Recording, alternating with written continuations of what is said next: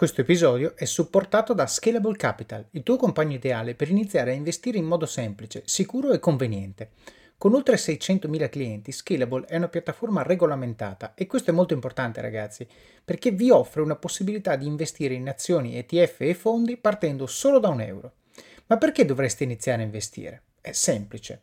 Primo, l'inflazione, che se aumenta di questo passo diminuisce di molto il nostro potere di acquisto. Secondo, se pensate oggi che la pensione che avrete quando ci andate a 80 e passa anni vi permetterà di sostenere lo stile di vita che avete, beh, vi faccio tanti auguri. E il terzo, beh, per chi ne ha, i figli. Io ad esempio ho un fondo per le mie bambine, piani di accumulo per me, investimenti diversificati per obiettivi che hanno orizzonti temporali diversi. Con Scalable puoi dare forma ai tuoi obiettivi di investimento e sfruttare appieno il suo potenziale per far crescere i tuoi risparmi nel tempo. L'importante è iniziare per step e Scalable non ti permette solo di acquistare azioni o ETF, ma anche di imparare come funziona il mondo degli investimenti. Scopri di più su come Scalable può trasformare il tuo approccio agli investimenti visitando il link in descrizione. Ricorda, con Scalable il tuo viaggio finanziario può iniziare solo con un euro. Non aspettare, investi nel tuo futuro oggi stesso con Scalable Capital. Buongiorno a tutti e benvenuti a Pillole di Office of Cards. Pillole nasce con lo scopo di prendere il podcast principale di Office of Cards, estrarne appunto delle pillole, dei piccoli snippet da 3-5 minuti con delle cose che è giusto sapere, è giusto ricordare e che hanno impatto sulle vostre vite. Quindi, se avete scoperto questo podcast e sentite una pillola che vi piace, andatevi ad ascoltare l'episodio principale da cui è stata presa, perché c'è tutta la storia e tutto il contesto. Se invece siete un ascoltatore della prima ora, beh, probabilmente i primi episodi ve li siete dimenticati e grazie a queste pillole avrete un reminder fresco per ricordarvi le cose che avete imparato. Spero che vi piaccia, ci sentiamo alla fine dell'episodio. La differenza fra un'abitudine e una, eh, diciamo, eh, addiction, quindi un, un bisogno eh, diciamo neurologico che sfocia nella malattia, nell'ossessione, è una linea molto sottile. Non sono la stessa cosa, ma tante delle cose che si applicano per riprogrammare un'abitudine si applicano allo stesso modo per riprogrammare un vizio, come può essere quello del fumo o quello del bere.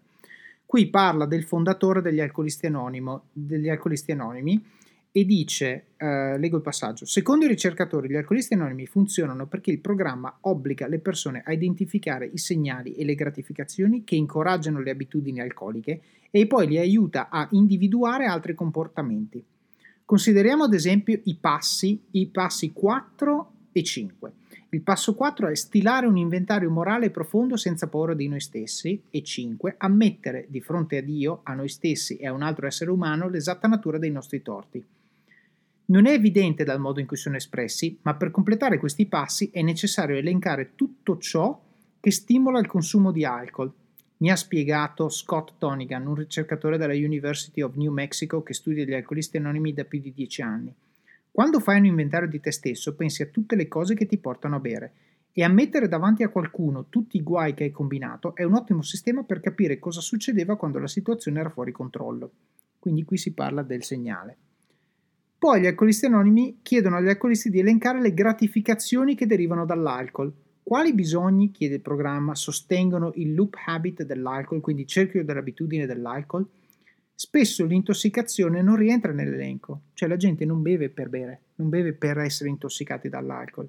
Gli alcolisti hanno bisogno di bere perché questo offre una via di fuga, fa rilassare, offre compagnia, seda l'ansia e offre l'opportunità di liberare le proprie emozioni. Gli alcolisti possono desiderare un cocktail per dimenticare le preoccupazioni, ma non hanno necessariamente bisogno di essere ubriachi. Per chi soffre di dipendenza dall'alcol, spesso gli effetti fisici sono una delle gratificazioni meno importanti. C'è un elemento edonistico nell'alcol, mi disse Ulf Müller, neurologo tedesco che studia l'attività cerebrale degli alcolisti. Ma chi fa uso di alcol vuole anche dimenticare qualcosa o soddisfare altri bisogni e questo bisogno di sollievo è localizzato in regioni cerebrali che non hanno nulla a che fare con il bisogno di piacere fisico. Allo scopo di offrire agli alcolisti le stesse gratificazioni che ricevono al bar, gli alcolisti anonimi hanno costruito un sistema di incontri e di compagnia, lo sponsor, con il quale lavora ogni membro, che si sforza di offrire la stessa via di fuga, di distrazione e di catarsi che offre la sbronza del venerdì sera. Se un alcolista ha bisogno di conforto, può parlare col proprio sponsor o partecipare a una riunione, anziché brindare con un compagno di bevute.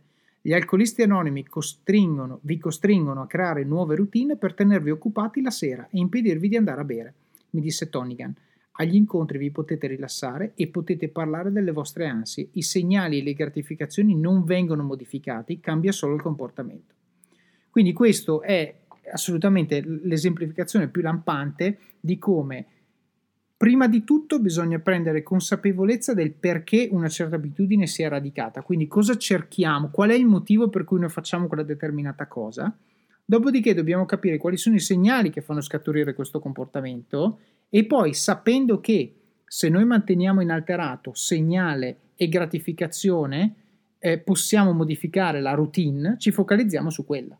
Quindi se l'obiettivo è cercare sollievo, cercare conforto, cercare qualcuno con cui parlare, eccetera, eccetera, andiamo al gruppo invece che andare al bar, abbiamo risolto il problema dell'alcolismo. Ok, ovviamente non è così facile, è semplice concettualmente, ma non è facile da implementare. E questo, eh, diciamo, secondo me si applica su cose magari molto più triviali, abitudini che noi abbiamo che non ci permettono di, eh, diciamo, eh, realizzare il nostro potenziale. No, sicuramente non è, non è facile, ovviamente. E, ehm, però eh, è un esempio valido per ricordarci la stretta relazione che almeno secondo me c'è fra eh, quelle che sono le nostre credenze, cioè il pensiero della gratificazione, quelle che sono le nostre emozioni e quelli che sono i nostri comportamenti. C'è una catena molto stretta, quello che io penso, quello che mi genera a livello emotivo eh, quel pensiero e come mi comporto di conseguenza. Cioè, rifacendo il, il, tuo esempio, ovviamente eh, il punto di partenza è quello che io penso sarà la mia gratificazione, cioè l'alcol mi crea una distrazione ed è quello che voglio avere. Poi c'è, c'è una serie di emozioni che sono connesse nel, nel, bere. Mi sento bene in quel momento, mi sento distratto, non ho pensieri, eccetera, eccetera. Queste, queste due cose poi generano un comportamento che è quello di, di continuare a bere. Se io riesco a modificare poi il mio pensiero riguarda la gratificazione e quindi riconosco quali sono le mie emozioni e cosa, e cosa voglio ottenere da quelle emozioni, posso poi cambiare i miei comportamenti perché a, arriverò a pensare a un'altra gratificazione, delle altre emozioni che voglio avere e quindi di conseguenza eh, altri, altri comportamenti che non sono quelli del bere. Certo, infatti se vogliamo trivializzare quello che hai appena detto è se io mangio una torta molto buona, mm-hmm. sono gratificato ed è una gratificazione immediata, prendo la fetta di torta e la mangio.